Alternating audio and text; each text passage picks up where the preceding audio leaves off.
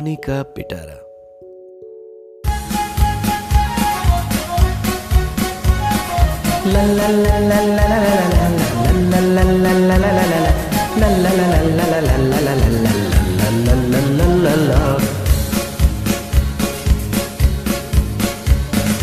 आओ बच्चों सुन लो कहानी का पिटारा आओ बच्चों सुन लो कहानी का पिटारा खेल खेल में देखो, दुनिया का ये नज़ारा। हो हो, खेल खेल में देखो, दुनिया का ये नज़ारा।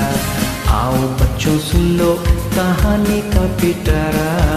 आओ बच्चों, सुन लो कहानी का पिटारा। बच्चों, कहानी के पिटारे में आज मैं आपके लिए फिर एक नई और शिक्षाप्रद कहानी को लेकर आया हूँ। यह कहानी है एक शेर और एक सियार की। तो चलो बच्चों, कहानी की शुरुआत हम करते हैं। एक बार की बात है, सुंदरवन नाम के जंगल में बलवान शेर रहा करता था। शेर रोज शिकार करने के लिए नदी के किनारे जाया करता था। एक दिन, जब नदी के किनारे से शेर लौट रहा था तो उसे रास्ते में शियार दिखाई दिया। शेर जैसे ही शियार के पास पहुँचा। सियार शेर के कदमों में लेट गया। शेर ने पूछा, अरे भाई, तुम ये क्या कर रहे हो? सियार बोला, आप बहुत महान हैं। आप जंगल के राजा हैं। हुजूर, मुझे अपना सेवक बना लीजिए। मैं पूरी लगन और निष्ठा से आपकी सेवा करूँगा। इसके बदले में आपके शिकार में से जो कुछ भी बचेगा मैं वो खा लिया करूँगा। शेर ने सियार की बात मान ली और उसे अपना सेवक बना लिया। अब शेर जब भी शिकार करने जाता, तब सियार भी उसके साथ चलता था। इस तरह सात समय बिताने से दोनों के बीच बहुत अच्छी दोस्ती हो गई। शियार शेर के शिकार का बचा खोचा मांस खाकर बलवान होता जा रहा था। एक दिन शियार ने शेर से कहा, अब तो मैं भी तुम्हारे ही बराबर बलवान हो गया हूँ, इसलिए मैं आज हाथी पर वार करूँगा।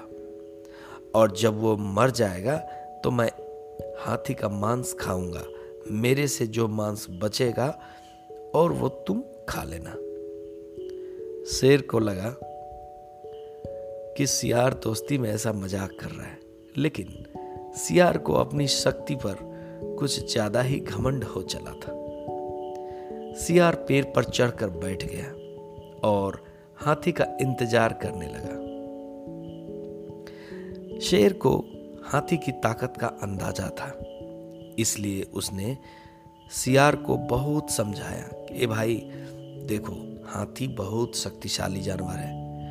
मेरे जैसे शक्तिशाली जो जंगल का राजा है, भी उसके शिकार करने के लिए हमें दस बार सोचना पड़ता है। तुम तो सियार ही हो।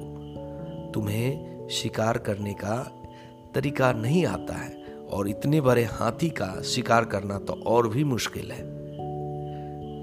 बहुत समझाया उन्होंने सियार को, लेकिन उसने नहीं माना। तभी उस पेड़ के नीचे से एक हाथी गुजरने लगा। सियार हाथी पर हमला करने के लिए उस पर कूद पड़ा, लेकिन सियार सही जगह छलांग नहीं लगा पाया और हाथी के पैर के पास जाकर गिर गया।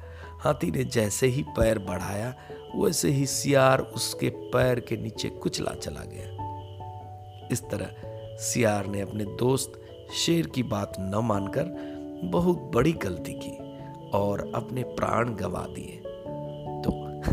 बच्चों, अच्छी कहानी लगी ना आपको आज? तो इस कहानी में आपने क्या सीखा? बच्चों, इस कहानी से हमें यह शिक्षा मिलती है, हमें कभी भी किसी बात का घमंड नहीं करना चाहिए और अपने सच्चे दोस्त को नीचा नहीं दिखाना चाहिए। तो अच्छी लगी होगी आपको ये कहानी? तो बच्चों आज के लिए मैं आपसे विदा चाहूँगा और कल फिर एक नई कहानी के साथ, कहानी के पिटारे से एक नई कहानी के साथ आपके सामने फिर से प्रस्तुत होऊँगा। तब तक के लिए आपसे विदा, अलविदा।